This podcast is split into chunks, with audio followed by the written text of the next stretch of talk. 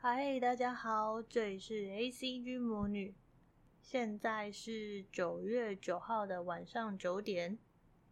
上个礼拜我去百货公司附近吃饭，那饭后有逛了一下百货公司的楼层。我自己一个人去百货公司的时候，要么就是要有目标买东西，不然就是去吃东西。如果真的是闲逛的话，我比较会去逛某些特定的楼层，像是书店的楼层啊、美食超市楼层，或者是卖玩具的那一个楼层。我印象中好像常常会是什么五楼或六楼会是那种儿童玩具楼层。我这次去逛玩具楼层的时候，在玩具反斗城的外面，有一种看到自己童年的感觉，因为就看到一群小朋友围在外面打战斗陀螺，那感觉超怀念的，好像以前拿着道具箱在改造战斗陀螺的日子才过没多久而已。所以我当下就决定，这个礼拜就要来聊聊小时候的热血玩具之一——战斗陀螺。三、二、一。狗射击！战斗陀螺在二零零一年的时候呢，于中视首播。漫画则是从一九九九年开始连载到二零零四年完结。我想大家比较有印象的，应该都是卡通的版本啦。而且那个时候除了电视有播之外，大家还记得以前买奶粉的时候会送赠品吗？我记得我们家买雅培的奶粉会送狮子王的衣服，那买克林的奶粉呢，就是送战斗陀螺第一集的 VCD。哦，那个时候我拿到那个 VCD 的时候超开心的，常常在那边重复看。后来电视开始播了之后，就变成了忠实的粉丝。那战斗陀螺片头曲《Fighting Spirit》，《Song for By Blood》。和片尾曲《Cheer Song》都是由山田正人和 System B 创作。特别的是，如果香港的朋友你们是看粤语版的话，会额外有一首主题曲，由天王郭富城演唱的《爆裂旋风》。大家有空的话，可以去 YouTube 找来看看。曲风是那个年代的电子流行乐，听起来酷炫到爆表。那个听的时候会很洗脑，我先郑重警告一下。我猜香港的听众们应该会听得非常非常有共鸣才对。我自己小时候对于片头曲的印象超深刻，就是原本的片头曲，那他的副歌会一直在那边唱“喔喔喔喔耶耶”，那时候都觉得超级洗脑好记的。然后第一次看片头曲动画的时候，它会先出现龙骑士一层一层组装的那个画面嘛。看到那个画面的时候，我想说：“哦，这张图好酷，它是这样分层的。”然后再看到后面圣兽从战斗陀螺的核心里面跑出来的时候，当下我就决定我要买来玩了，直接变死忠粉。然后大家还记得那个片头曲的动画后面有一段是四圣兽轮流被叫出来嘛？然后歌词同时会喊：“多浪古、多浪扎、多拉邪路、多拉伊嘎。”这四个字的意思就是青龙凤凰玄武白虎，喊到哪一个圣兽，哪一个圣兽就跑出来。哦，那个画面我真的是印象超级深刻，而且超喜欢那个画面，觉得帅到不行。其实我小时候听片头曲的时候，没有去特别记歌词，我只记得这四个圣兽而已。里面歌词什么我不重要。结果现在查歌词之后，就发现这首歌也太励志热血了吧！一开头就叫你要不断的战斗，朝梦想前进，连热血卡通的公式，什么爱、勇气、友情都写进去了呢。那我们现在就废话不多说，一起回想起四圣兽带给我们的热血吧，Music。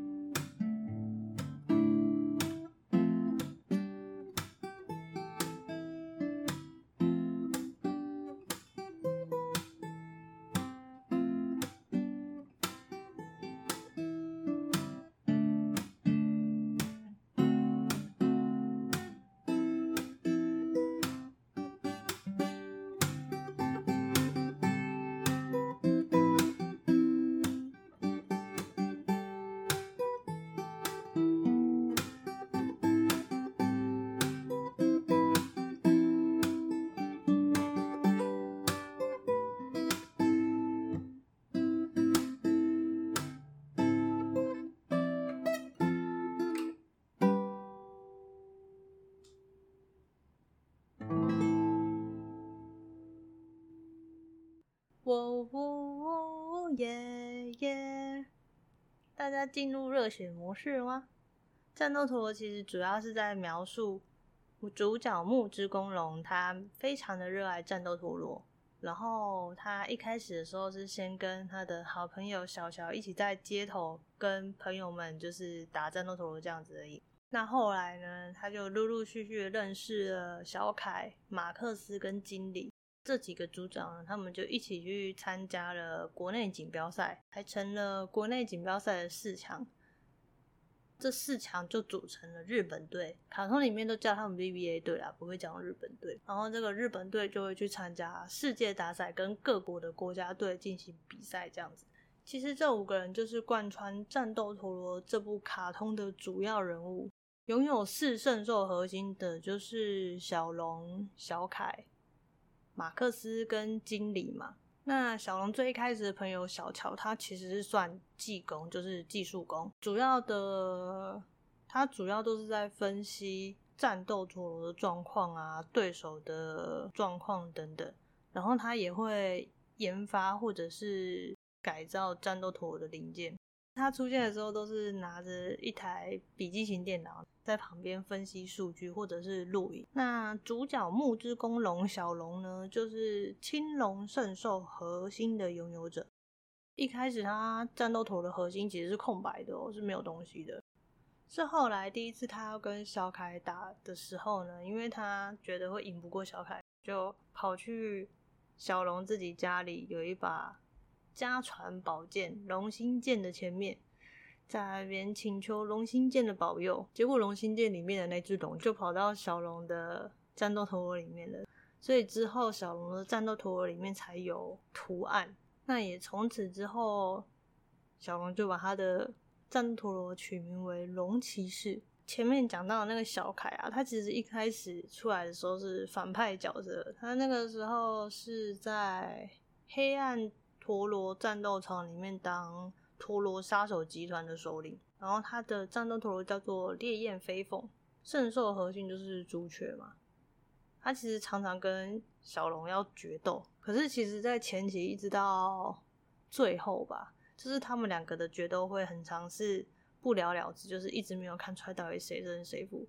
这就让我想到日本很多卡通啊，他们真的是自古红蓝两家多对战。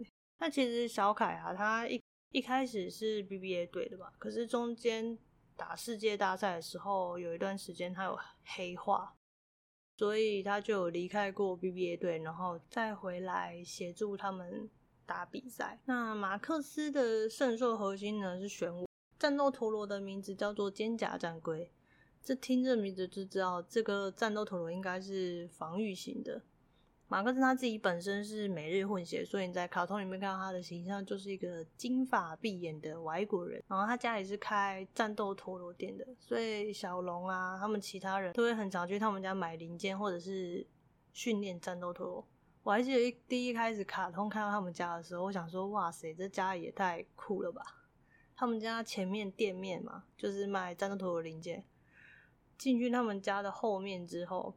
那个灯一打开，里面是各式各样的战斗陀螺场，所以在他们打国内锦标赛的时候吧，他们还蛮常去他们家做训练的。白虎圣兽核心的拥有者是经理，战斗陀螺的名字叫做银牙烈虎，他是中国白虎族里面最强的战士。那其实关于经理的故事呢，在后续的世界大赛遇到中国队的时候，也有讲他跟白虎族的故事。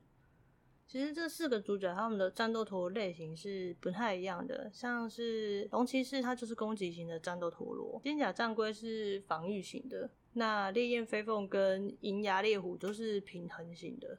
但是银牙猎虎它是比较偏重速度的那种技巧派，烈焰飞凤我觉得设定上比较强一点，它是全技能都点满的那种超强平衡型，所以基本上它都蛮平均的。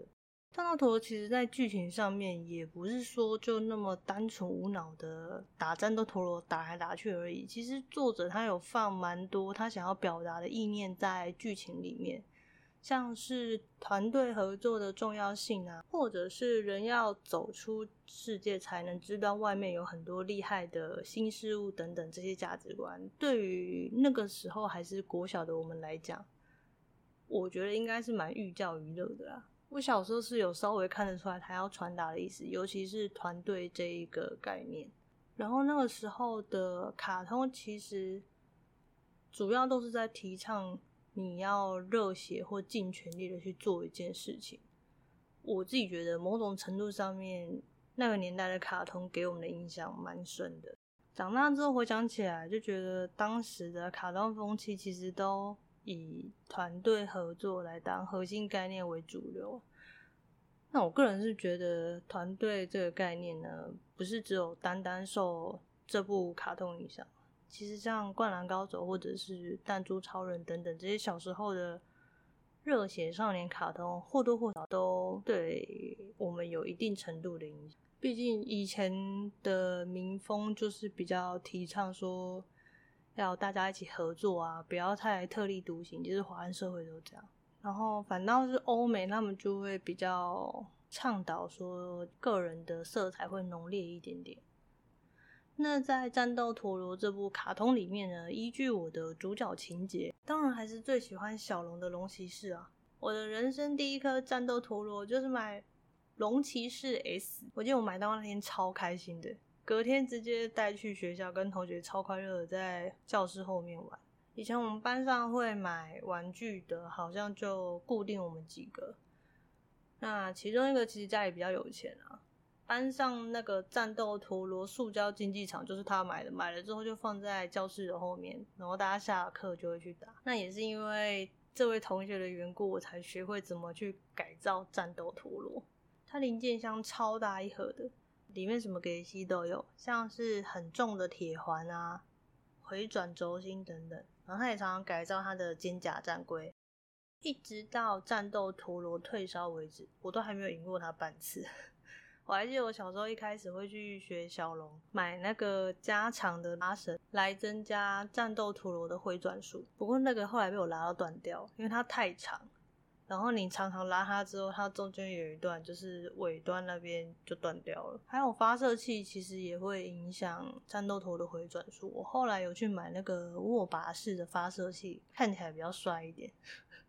战斗陀螺其实算是第二款有被我自己组装跟改造过的玩具，第一款是四驱车，就是暴走兄弟系列的。之后有机会再来说说看暴走兄弟好了。但战斗陀螺其实在近几年都陆陆续续还有动画作品在推出哦，像是二零零九年的战斗陀螺钢铁奇兵系列，二零一五年开播到现在的战斗陀螺爆裂世代。我后来去看他们的那个动画跟现在的玩具。那个战斗陀螺真的是多到我已经搞不清楚它到底有哪些款式。然后现在的战斗陀螺也一代比一代还要炫炮，而且现在大家不只会改良战斗陀螺本身，连发射器也都会稍微去做改良。虽然我不知道它那个机制是什么，不过现在看到那个发射器好大一颗哦，我们以前发射器好小，大概就只有一个凤梨树的大小而已吧。后来现在的超大，看起来。比一个手掌还大，超酷！但经历了这么多年，我自己觉得战斗陀螺永远没有改变的，应该就是大家在搞射击那时候最纯粹的热血了吧？我自己是这样觉得。好啦，那这次战斗陀螺的主题就先聊到这边。现在来跟大家聊聊上礼拜九月四号任天堂公布的重大讯息，就是。马里奥三十五周年的一系列游戏消息，哦，那个系列的消息真是多到爆表。我记得我那天看到的时候就超兴奋的，同时也担心，嗯，我的荷包开始有点不保了。首先是 Nintendo Switch Online 追加了马里奥合集，也就是说旧版的马里奥游戏都可以在 Switch 上面玩到了。接着，超级马里奥 3D 合集也将在九月十八号发售。这一个合集里面包含了超级马里奥六四、超级马里奥阳光和超级马里奥银河。我跟音效师已经预购完了，大家有兴趣的赶快去预购吧，这样九月就可以先玩喽。十月则是推出马里奥 Kart Live，就是它是马里奥卡丁车的实体版。我现在看到它有两个版本啦，一个是马里奥版本，另外一个是路易吉的版本。那它是透过 Switch 去遥控实体的卡丁车玩具。那 Switch 的荧幕上面就会显示现实生活中的物理地形，再额外结合 AR 的技术，让各种路标啊或者是道具一起显示在你的 Switch 面板上面，这样就有一种像是你是在现实世界中驾驶马里奥赛车的感觉了。那另外我自己最有兴趣的是 Game and Watch 超级马里奥兄弟。看到那个复古的掌机界面的时候，我真的很想玩这一款呢。里面有包含《超级马里奥兄弟》跟《超级马里奥兄弟二》，还有这一个掌机的独家游戏《Bow》。另外，这个掌机呢，除了可以拿来玩之外，也还可以拿来当时钟用哦，超酷！预计会在十一月十三日的时候发售，我应该下个月才会去预购了。现在预购还有点早，因为九月的扣打已经买三 D 合集买掉了，只好用十月的扣打才能买到这一个 Game and Watch。那接着，超级马里奥三 D 世界加狂怒世界则是在明年的二月十二号发售，然后到了三月的时候，就会是动森跟超级玛丽有合作的活动，听说会有马里奥的家具，到时候再努力刷家具。只能说今年根本三 D 马里奥元年吧，一瞬间就蹦出了这么多的消息，真是让人来不及消化，钱也来不及赚了。哦，对了，我还有看到另一个很可爱的任天堂消息哦，就是日本任天堂公司要跟丰田汽车 Toyota 合作推出皮卡丘造型的迷你电动车，叫 P-Car。我觉得谐音曲超好的，然后它的照片看起来也超可爱的。你就看到一台小小的车子，然后头上会长出皮卡丘的耳朵，后面还有一个皮卡丘的小尾巴，可爱到爆炸。这个男生女生我觉得都会被他征服。到时候推出一定超多人会去抢购。那分享完了本周 ACG 的大新闻之后呢，现在来到 QA 时间喽。上周宣传完了之后，又有收到一些人的小回应，好开心哦！感谢你们的回应啊！我觉得只要有人回应我，我都超开心的，因为有人回应你的时候，就想说，哇哇，终于有同号了。像是那个上一集说留整套通灵童子在教室里面的那个佛心学长，他其实有跑来跟我聊东京餐种，不过这一部算是比较新的卡通啦。在怀旧卡通系列里面，可能不会聊到。那其中有一则回应，我觉得很有共鸣，就是仔仔下班中的 Hoster，他有留言说，从小家里不能看漫画和卡通，所以长大之后就拼命看。其实我自己家里也是一样，小时候家里限制也一堆，什么吃饭时间才能看电视，其他时间都不能看。所以我如果是想看吃饭时间以外的卡通，我都是偷偷开电视来看，然后就把它调成静音。那周末晚上的偶像剧首播也是，因为那个时间我们家已经睡觉了。然后如果要看的话，我就我也是偷偷的跑去客厅那边偷看无声的电视。电动也是半夜偷打，所以其实晚上的时间。我都是偷偷的看电视啊，不然就是偷偷的打电动。那漫画相较比较好解决一点，因为回家的时候会经过租书店，所以我就会偷租漫画，藏在书包里面，偷偷带回家。因为我阿妈其实不太会去翻我的书包啦，所以偷夹带回家是 OK 的。然后我自己觉得这件事情，就是家长会限制小朋友打电动啊、看漫画、看卡通这件事情，大家都是一样的。我觉得就像六探有说过，小时候如果不太能玩游戏，或者是看漫画、看卡通之类，长大之后就会报复性的玩游戏、看漫画跟看动画。所以大家就一起来加入 ACG 的世界吧。好啦，今天就先录到这边啦，See you next time.